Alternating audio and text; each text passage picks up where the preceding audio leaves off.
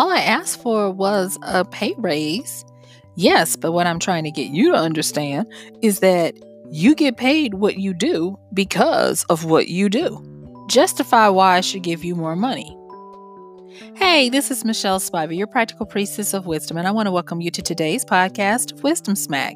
We're getting real practical today as we get into why you get paid what you do. I'll see you on the flip.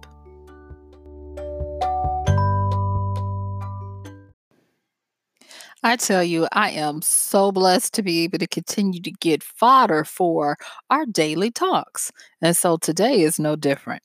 I uh, recently heard of a company who was restructuring and moving into a new direction, aka, they were going to be doing some massive layoffs.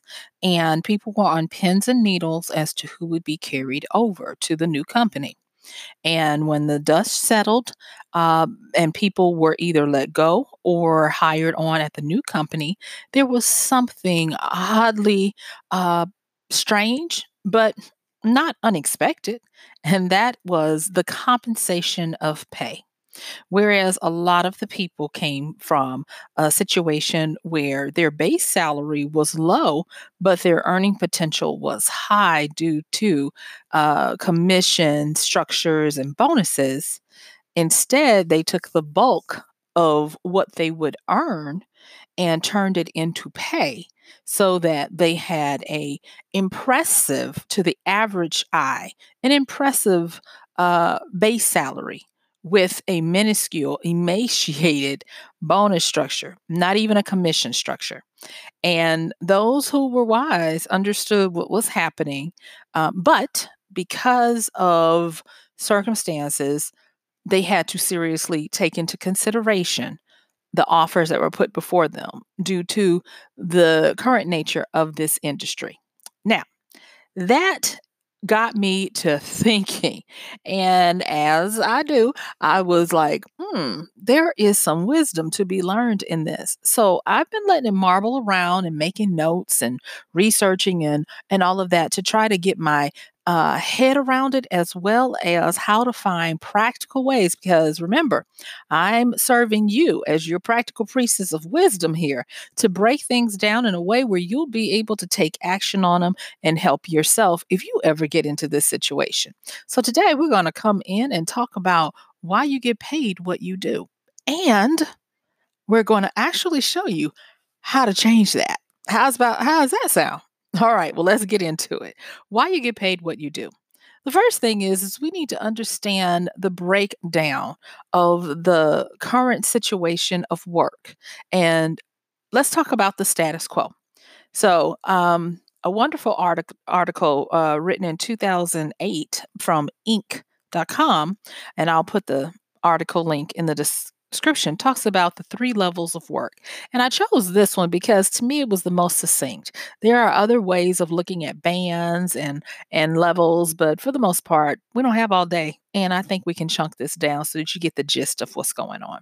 So, there is a base level, a middle level, and an upper level, just as you would suspect. On the base level, that's the level of action. The second level, the mid, mid, medium level, that's where management starts to come in.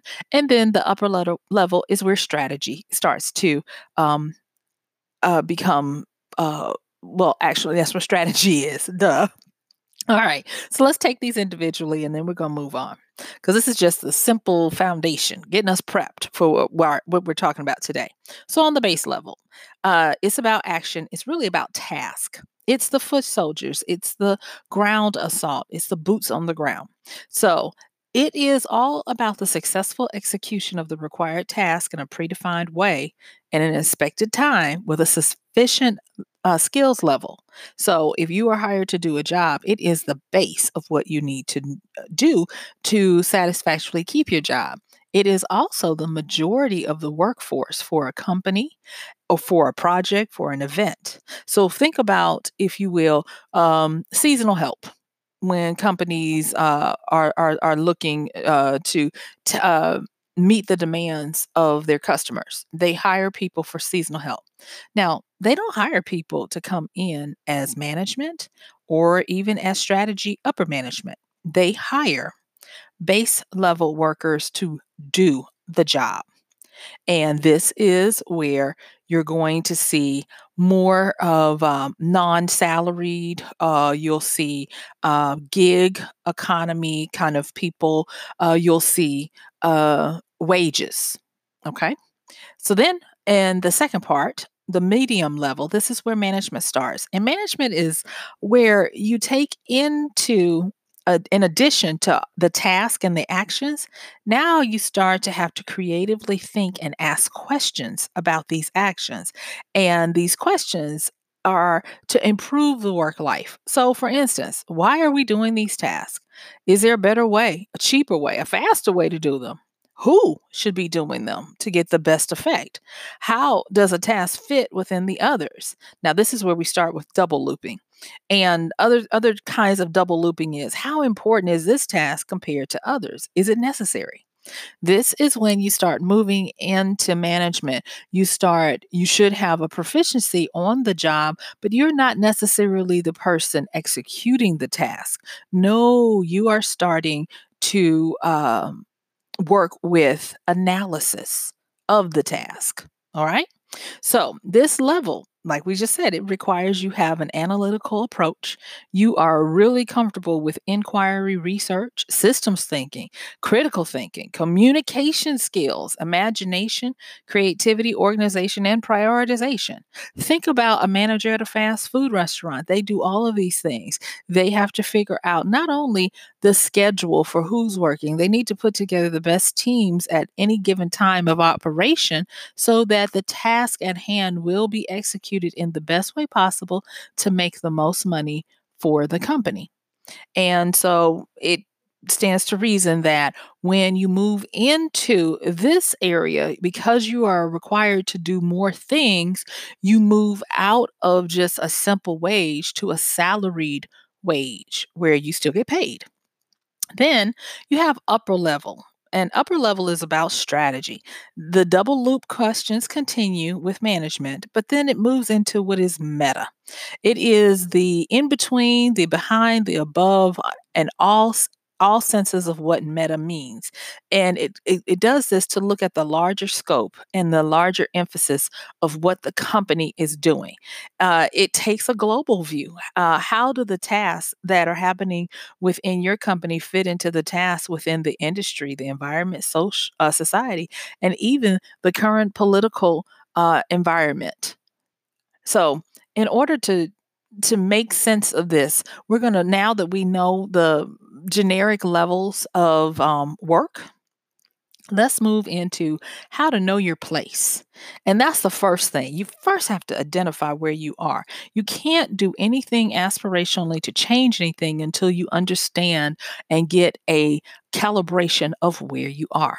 So, in order to know your place, I am going to talk to you about a few little concepts that might not seem like they're important, but they're very packed with wisdom. And when you gather um, your information based on these little concepts, you're going to start to clearly see where you are. So the first thing is is are you in a high level or a low level of uh, work? Meaning, um, do you work when we talk about low level? Do you work hands on or with specific things? Are your focuses limited to the detail, to the practical, to the execution and imp- implementation and execution of a task? Are you boots on the ground? If you are, then that would be low level. If you are high level, that means that you have to deal in the abstract. Remember the questions and the double looping, uh, the analysis and the communication and articulation of that, the priority. You are more macro, meaning large. You are moving into tactics or even into strategy. So, depending on what you do, dictates whether you are low level or high level. And it does not matter if you're working for someone or working for yourself. So, if you're working for yourself, are you providing services where you are doing tasks for the people who have hired you? Or are you doing things to help the people strategize and understand what they need to do so that they tell their workers or they go off and do it? Depending on how you answer that, you're going to understand whether you are high level or low level there as well. Now, the amount of uh, um, um, methodological rigor, exactness, and uh, objectivity of how you look at things is going to also help you with this next concept. And it comes from uh, science. Uh, and I, when I was in college, um, I was in the hard sciences, but when I was in grad school, I moved into the soft sciences. And so being able to have a background in hard and moving to soft, I think really helped me to uh, bring the two together in an uh, understanding that makes it where I'm able to be more objective on what is going on or how to evaluate what's going on um, in things. And I want you to get to that point. So, we're going to also talk. So, we've talked about knowing your place with regards to an analysis, uh, um, being able to figure out whether you provide low level, specific, micro implementation and execution of tasks, or if you're high level, where you are doing abstract, micro, and strategic things. And I hear you. Some of you are like, well, I'm an I'm an analyst. Where do I fit? As an as an analyst, your work product, what you produce, are you producing things that are tasks or are you producing things that are concepts, ideas, methodologies? Uh, are, are you testing out um, variations of what could be? Are you modeling, forecasting? And so, based on how you answer that, is how you're going to decide whether you do high level or low level work. All right. So, moving into the sciences, hard science versus soft science. Michelle, why do I have to know that? To know this is going to help you to better position yourself to, uh, if you want um, more with regards to payment or earnings we'll talk about that in a minute this is going to be the the jumping board to get you there all right so Hard science has to deal with the quantitative, that which is measured, uh, which can be tested and replicated. Think of it when we're talking about actual hard science, those are going to be natural sciences like your biology, chemistry, and physics.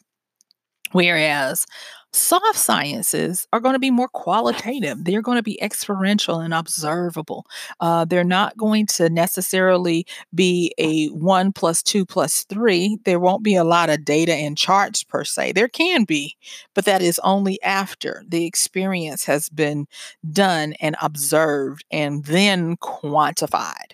And so the soft sciences are going to be the social sciences like economics, psychology, and sociology. And to understand the difference between the hard and the soft is are you a person who is doing quantitative, measurable things? Like if you are a customer service representative, you are doing quanta quantitative things because you're pro, uh, production can be tracked, it can be measured, and it can be replicated. They you can they know how many calls you can take in a given amount of time.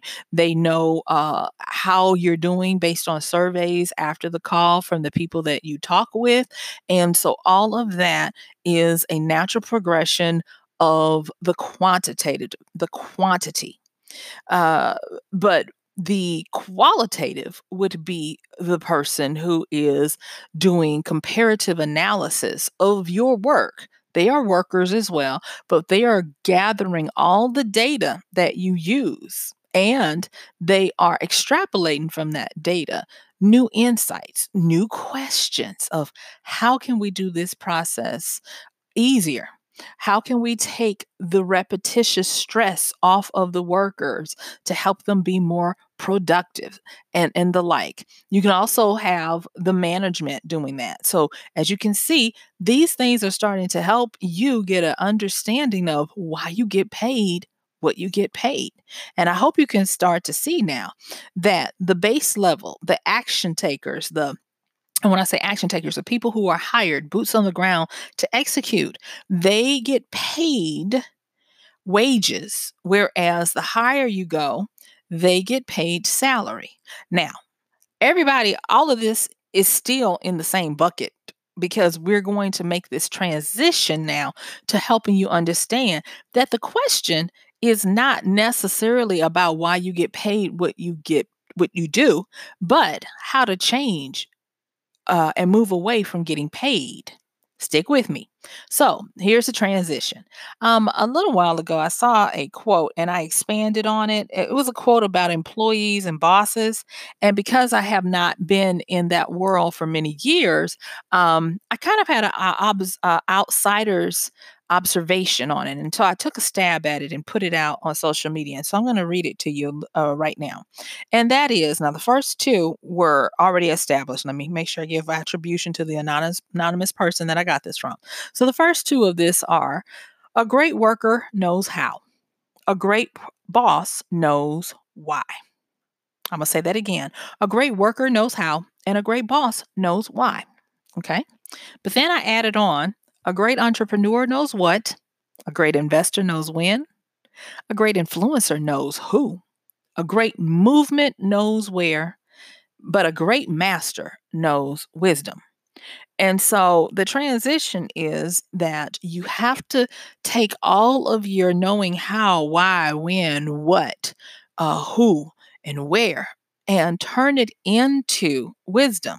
Wisdom, as defined in this situation, is where you take information knowledge and experience and you turn it into an um, ability to uh, know a lot of all the moving parts, but then move in a different way, act in a different way. It is where you get into customization. And so here is where we're going to start talking about that. So now that you know why you get paid what you do, and you have some diagnostic tools of high level, low level, hard and soft, um, these are some ways that you can move away from that. If if you're not liking your income if you're not liking your salary and your wage here are some wisdom points to help you.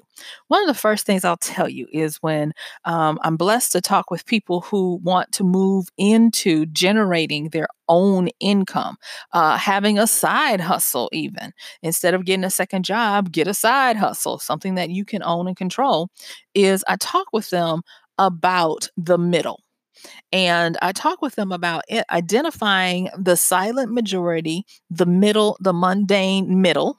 But another thing I talk to them about is identifying the unpopular, the undesirable, and the forgotten because in this area, a lot of people do not necessarily serve them, whether they think they do or they don't.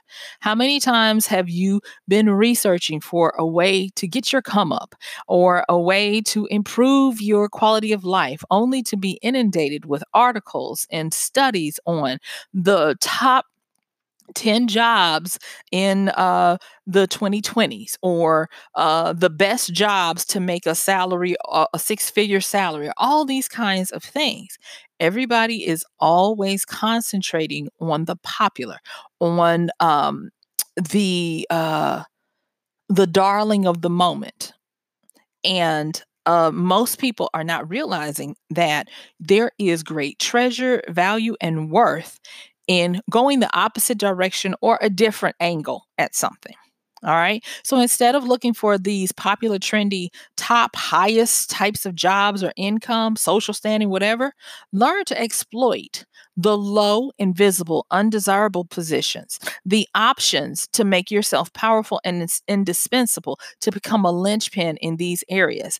In another podcast, I talked about the story of waste management and how that gentleman decided to get into the trash game and to deliver his uh, sanitary services to unincorporated areas, to areas that were far and few between, that were outside of city limits or government municipalities. And because he did exactly this, he identified the unpopular, the undesirable. How much more unpopular and undesirable can you get to become a trash man for people who don't belong in a um, in a uh, city or a municipality where they would be able to get services offered to them. How many times have you thought, huh, maybe I should go and figure out the people who the majority, the popular, have ignored or cannot see? That is a, a great opportunity for you to be able to exploit this, to get past being paid for something because if you can see how we're correlating this together, you can start to see that to be paid by someone is the popular view. The unpopular view is to be out on your own, but it is not that hard. Trust me, it is not. It is not that hard. So, that's one of the biggest ones I can give you with the time constraints that we're working in today because this is a podcast. This is not one of my trainings. okay. But understand that. Look for those opportunities. And so here is the answer of how to move forward. Uh, if you don't like what you get paid for what you do, here's how to move forward. The first thing I'm going to say is is run yourself and your life like a utility. We always talk about being useful. And I had someone ask me about that. They were like, Well, what do you mean useful instead of helpful? And I was like, Okay, um, helpful is going to the movie, useful is keeping the lights on. And so there are things such as fixed cost that you have are, are, fixed expenses.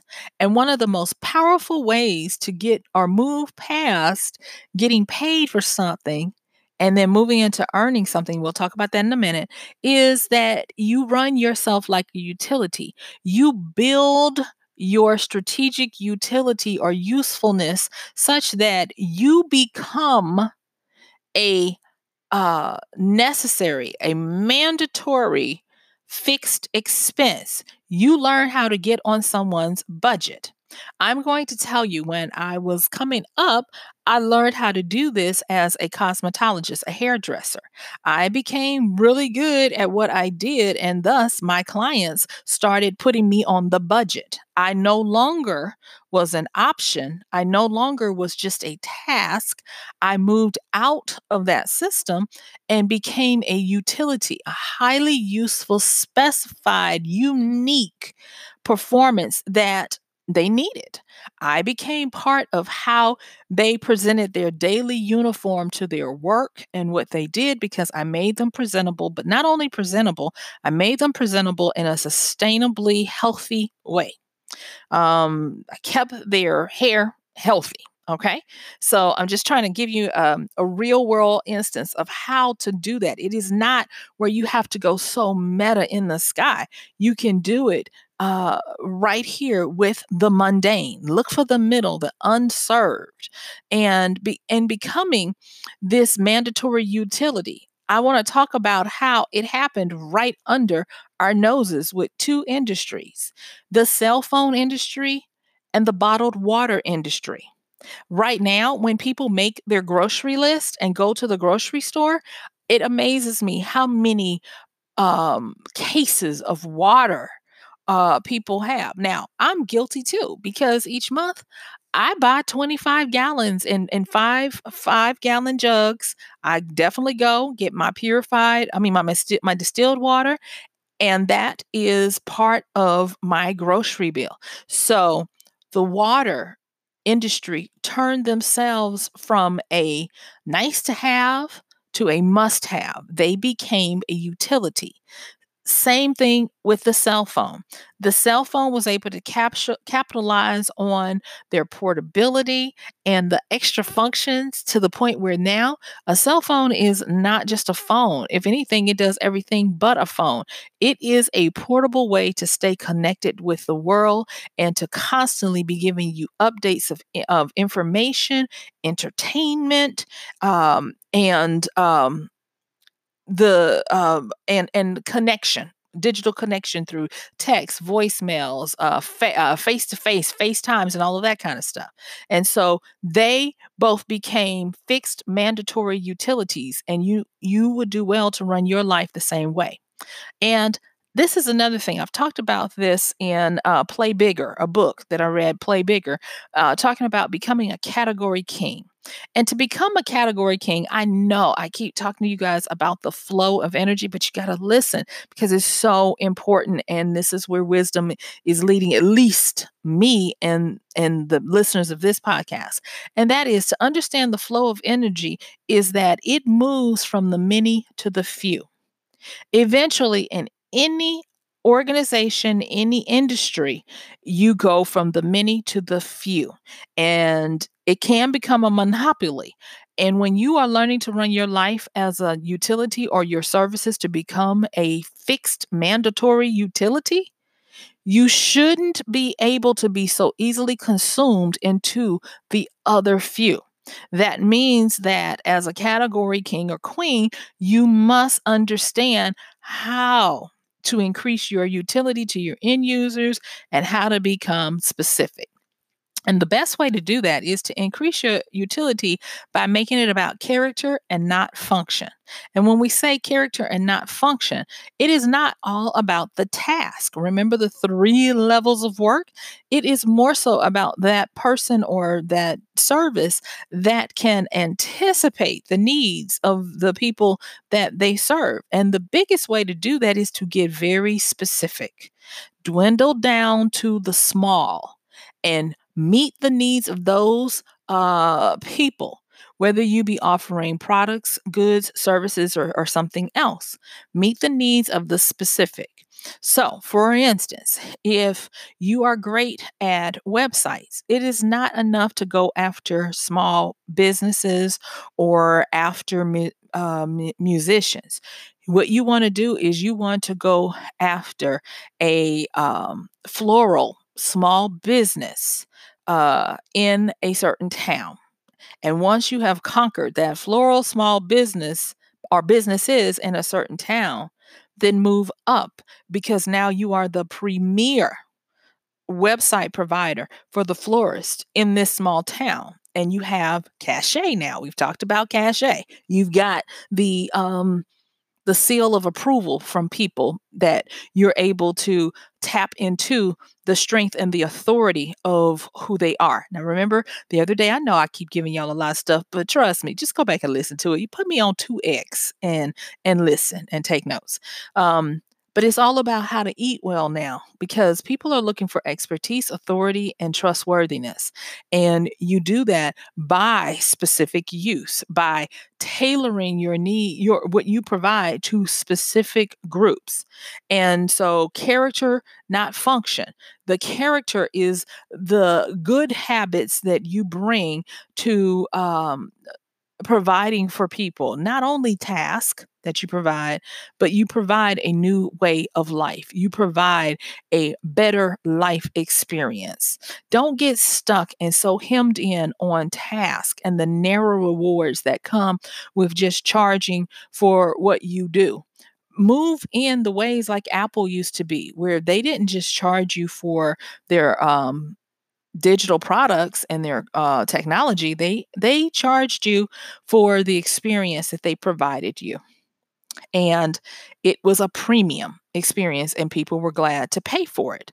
And so that's where it moves into character over function being able to master yourself uh, to become a great utility in this way you become a person who can command investment retainers and become part of the budget of the people who are your end users. And so that is how you can run your life and what you do as a utility and not as um, a nice to have or even a commodity the next thing is is to become a, a excellent communicator uh, in um, next month i'm going to be presenting an offer to people to come in and work with me in a group on how to um, think well strategize, communicate, and write because it is something that people have overlooked. That one of the fastest ways to gain market share, uh, preeminence, uh, money is to be able to be a great and excellent communicator through the various forms. You need to learn how to get your point across without ambiguity. You need to know how to hit the right points, how to teach and train and educate people into what you're trying to say, even if you're just trying to entertain them there is an underline, understanding subtext, and so many different things that uh, we take for granted when it is executed well. But when you try to do it, you can't. I recently had a situation with someone I was trying to give them money, I was trying to work with them, but their communication skills were less than a lot to be desired we had a breakdown in communication where they couldn't understand me and I couldn't understand them. It, and it was clearly because they were so much about the task of what they did. They weren't artists. They were so much about the task of what they did that they didn't understand that in order for someone to be able to compensate you for the task of what you do, they need to be able to have a transactional relationship with you that is co- coherent. And so, becoming an excellent communicator is not just about public speaking. It's not just even about inspiration or motivation. It is about the very survival of your life and how you can take care of yourself. Because if we can't understand you, we can't hire you. And part of being an excellent communicator is learning and understanding the art of persuasion the, and the principles of influence you have to master them as well as the understanding the context of the situation. I'm going to talk a little bit about how to do this, one of the shortcuts.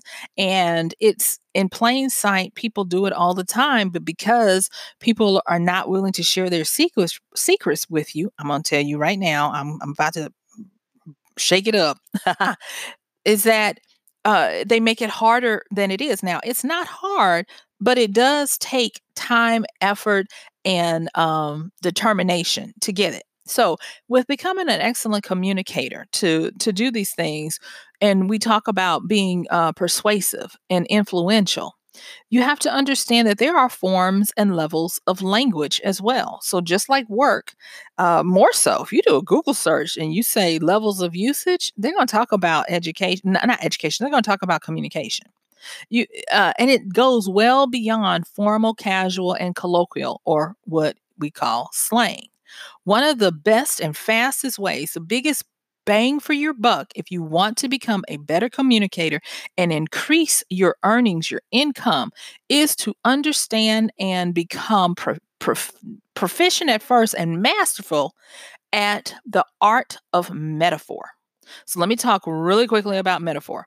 In the past, I have um, highlighted a book called Metaphorically Selling that is a, a great everyday use book for people who sell and how to use metaphor and what metaphor is if we if we go and we look at what aristotle says is that metaphor is the process of giving a theme thing a name that belongs to something else it's simple as that. There's this great uh, TED talk from 2009 uh, by author James Geary that did a really good uh, treatise of metaphor metaphorical speaking. And it's only like nine minutes. Uh, so you can check that out. Um, but what he talks about is um, this concept. And he brings up something that's really good that until he brought it up, I, I did not know how I did it or how we did it, but we do it. I do it in writing, we do it in speaking and communicating, and it is what takes you over the top. And I used to think that it was just being able to use words to paint uh, vivid canvases on the minds of the hearers and the listeners. But it has a baseline, and that baseline is metaphor. And so, what James Geary talks about is he talks about, yes, the I, he, he talks about what Aristotle says that X does equal Y. Um, how you connect different things together is the process of metaphor. And but then he goes on, and this is where I think the, the talk excels. He talks about how it is the creation of patterns, uh, new and existing, to give people new and deeper complexions of understanding what you're trying to say. It is the way that people ta- uh, interact. He he even said at the time that in a given uh, uh moment, we we use um, not moment, but a given uh, minute, we use six metaphors. And I'm like, wow. But it's true. It is true because um, my fancy smancy education taught me this a while ago, but they did it in the fancy smancy way. Uh, and so I'm not going to list that book, but it's a textbook. But if you want to learn about ontological uh, um, logic and all of that, he's saying it in a nice way. And that is is that what he talked about was to create these patterns. First of all, you need to understand how people recognize the patterns.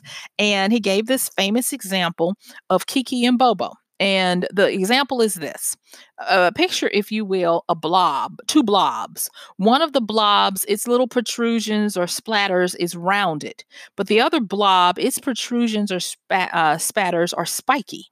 And then he says, which one is Kiki and which one is Bouba? And most people, and he even did a little quick test, most people are going to say that the rounded edges one is a Bouba and the spiky edges one edges are a Kiki. And I will tell you that in doing metaphor and becoming an excellent communicator, when you understand little nuances just like that, there's a lot of things that you can do. So, for instance, if you want to elicit something out of someone of a horrible attack, you could say something like, Yeah, he was bludgeoned to death.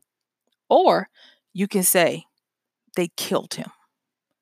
Just by still using B and K, bludgeoned to death versus killed him.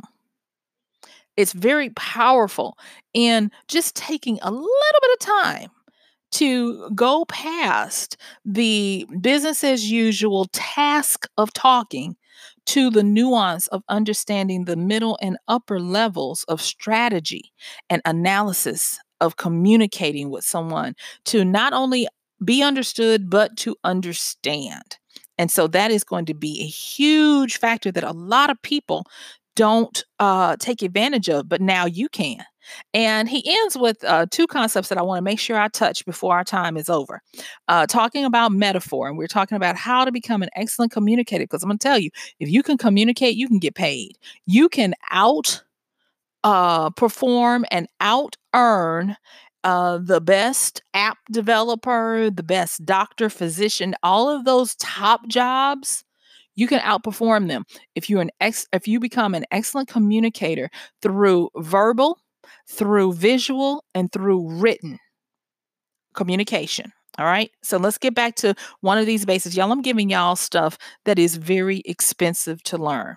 Very expensive that people spend fortunes on learning. And so take these seeds and grow them, add water to them. All right. So, what I just talked about with the kiki and the bouba is called conceptual synesthesia. And synesthesia is a weird uh, wiring of the brain where the people who have it in an acute manner uh, uh, get their wirings confused. Like they might taste sound and hear colors. Okay, so their sensual perceptions are are different from ours. Not worse, not better, just different. But we all have a sense of synesthesia and, and, and, we conceptualize it, just like the example of the kiki being pointed and bouba being round. Think about it. You might be shaking your head saying no, but you do. If someone says she's hot or she's a cold fish, you immediately have made and have made the connection because the creation of the pattern has been established. Now, hot does not mean that she's running a fever. Cold does not mean that she is physically frozen. But we understand that hot equals sexy and cold equals harsh. And so that is a bit of a conceptual synesthesia that we all participate in. That as an excellent communicator, you can tweak and um, adjust at will like a great composer. And so he ends it with the proper translation of the famous I think, therefore I am. It's the uh, cogito ergo sum. So in the uh, cogito, part, I always mess that up, but it's where we get the cognitive cognition.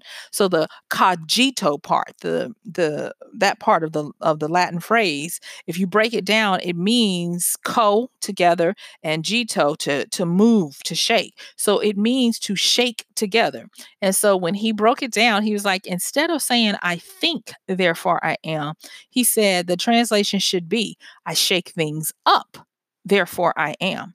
And I want to make this leap that when you shake things up, you tend to move out of the pay category into the earnings category. So let's talk a little bit about that. And we're going to end this because this is the last part that I wanted to um, help you with today with understanding why you get paid what you do. Now we're going to move into the ultimate solution to not try to increase your pay. You need to establish and grow your earnings. Now we're talking for the for the for the scope of this, we're talking individuals. I'm not talking about a company, but I'll just go on and tell you when you're looking at the company's earnings, a company's earnings is what's left on the table. It's the net income after everything has been paid. It's how companies determine their um their shares, their their rate or price for their shares and all of that. It's the earnings for a company is basically how good are you at turning a profit and and uh, keeping most of your profit. Point blank. Okay, it it it would be equivalent to discretionable income for us. But when we're talking about earnings versus pay, here we're talking about the individual. And um, what I'm going to say is, and I'm going to try to break this down like you know talking to a, a, five year old. All right um, your pay, and that does include a salary or a wage, is what you get paid for doing task as a wage or uh, helping others to figure out as a company. You see, when you move into the middle and upper management, you become an agent of the company working on its behalf to keep it as healthy as possible. But you still get paid for it because it's still a form of a task. So what you get paid, what your salary is, what your wages are, that's the money you work for from a company or entity. And your pay is the gross amount that you see before fees, taxes, insurance, and etc. that you have to pay out of your paycheck. Okay. Whereas earnings are all the money that you accrue in a set amount of time. It can be derived from um, taking like a calculation of how much money you had in a certain amount of time. And that would be earnings. But more specifically, earnings are the uh, bottom, it, it's what you have received uh, for your goods, your products, your services. It is beyond what you are paid because you can receive earnings from something you did not work for at this particular time. Say, for instance, like me, I have books that are 10 years old that I receive money for today. I did not work in this year for those those earnings, but I received them. And so those are earnings, aka royalties, residuals, and that kind of stuff. And so when you start making the switch from thinking that all of your income comes from what you work for, it opens up your understanding of how to get more of the good, good, more of the money. And so, with earnings, we are talking about that money that comes into you that you receive. And like I said, we we can look at it this way. It's how much you get to keep uh, how much you get to receive, not just how much you earn. Okay. Too many people believe that income only comes from a job. And when people like myself outside of that say money does not necessarily come from a job, they think we are talking hoodoo and magic when we are talking earnings versus pay. And so I wanted to give you that wisdom smack uh, to let you know that there's a reason why you get paid what you do. You get paid based on an established system of what level are you on? Are you the task doer? Are you the task maker? Are you the task creator? That's the three levels that that come from it. And understand that if you're in that system, you will only always get paid what that system deems that you need to get paid. Whereas with earnings, there is no limit. If you want more, you figure it out on how to get more. And you can do that by becoming an excellent communicator, by making yourself into a utility, a mandatory fixed expense where you are on somebody's budget. And another thing I want to say about this is that if you really want to become very powerful in upping your earnings game, In addition to becoming an ex- excellent communicator, become or hire, or well, I would ask you to become one, but become a mental architect, a designer, a tailor, or even a seamstress of thoughts and concepts. You want to be the person who is able to problem solve, come up with the plan and the execution, and then get people to pay you for that, where you never have to make it work. You just come up with the ideas. That is a mental architect. Think about architecture. Architects get paid very handsomely to come up with the concept, concept design, and the blueprint for a building after, only after they have come up with a concept, does it change to the task uh, strategy um, task strategists down to the task makers so it then moves from them to a developer or a contractor who then takes what the architect has has dreamt up put together and executes on it and that architect gets paid handsomely for being that mental uh, guru of design, architecture, tailoring, stitching together the things and the concepts that will work. And so moving from uh, being within your system of pay and learning to shake things up. And a lot of times, all it takes is for you to shake yourself up, for you to become uh, more. Remember what the new translation is? I shake things up, therefore I am. That is how you get above getting paid what you get paid for. Now, as I close this out, I am not saying to go and um, you know, quit your job. Nope. You, you still need that. You still need that because it takes time to learn these concepts and to act on them. Uh, you want to make sure that you're able to come with uh, uh, an an e I don't want to say easy, but you're able to come come through these stages, go through these stages with as much buffer as possible, aka a paycheck. That is why people say don't quit your J job uh, because it takes time to learn these processes, even to know them and to learn them. Uh, those are just the beginning stages. When you start making them into wisdom and understanding how to do it at will, you become an alchemist at this, where you're able to take little and make much out of it because of your understanding of what it means to move past being paid, to learn how to increase your earnings and how to um, dictate these things. The last few moments, I, I, just want to tell you a few little things about this. And this is an uh, economic reframe that I want to leave you with.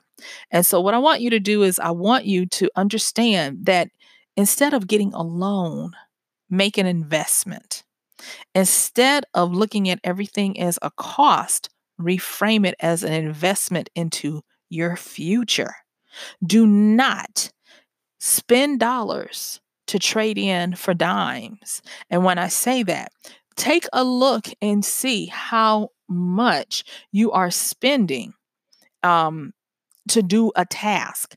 If it is not worth it, update to a, a better task so that you can sustain yourself to learn how to grow your mind and your understanding of how to get earnings. Because when people are out here trying to make it, they have to understand am I a ta- am I in the task system or am or am I in the earning system? Once you can make those differentiations the wisdom, then you know how to act accordingly. And as I said, I just gave you some shortcuts. The fastest ways you can increase your earnings are to run your life or your business like a utility, increase your ability to communicate, become an excellent communicator, shake things up by using metaphor and understanding how to truly uh, sway and influence people and then become a mental architect, a designer, a tailor, a seamstress of thoughts and concepts.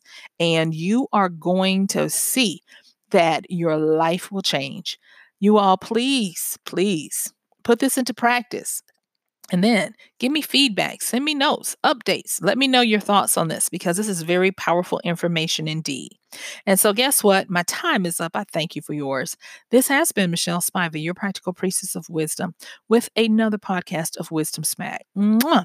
Don't forget to check the show notes and please consider using our Amazon link in support of the show at michellespiva.com forward slash AMZ when you do any and all of your Amazon shopping. We may receive a small commission uh, that will help go towards the furthering of this daily, yes, daily podcast. But thank you so much um, for sharing, liking, commenting, and listening. I appreciate you. And guess what? I am going to see you tomorrow. Bye, dears.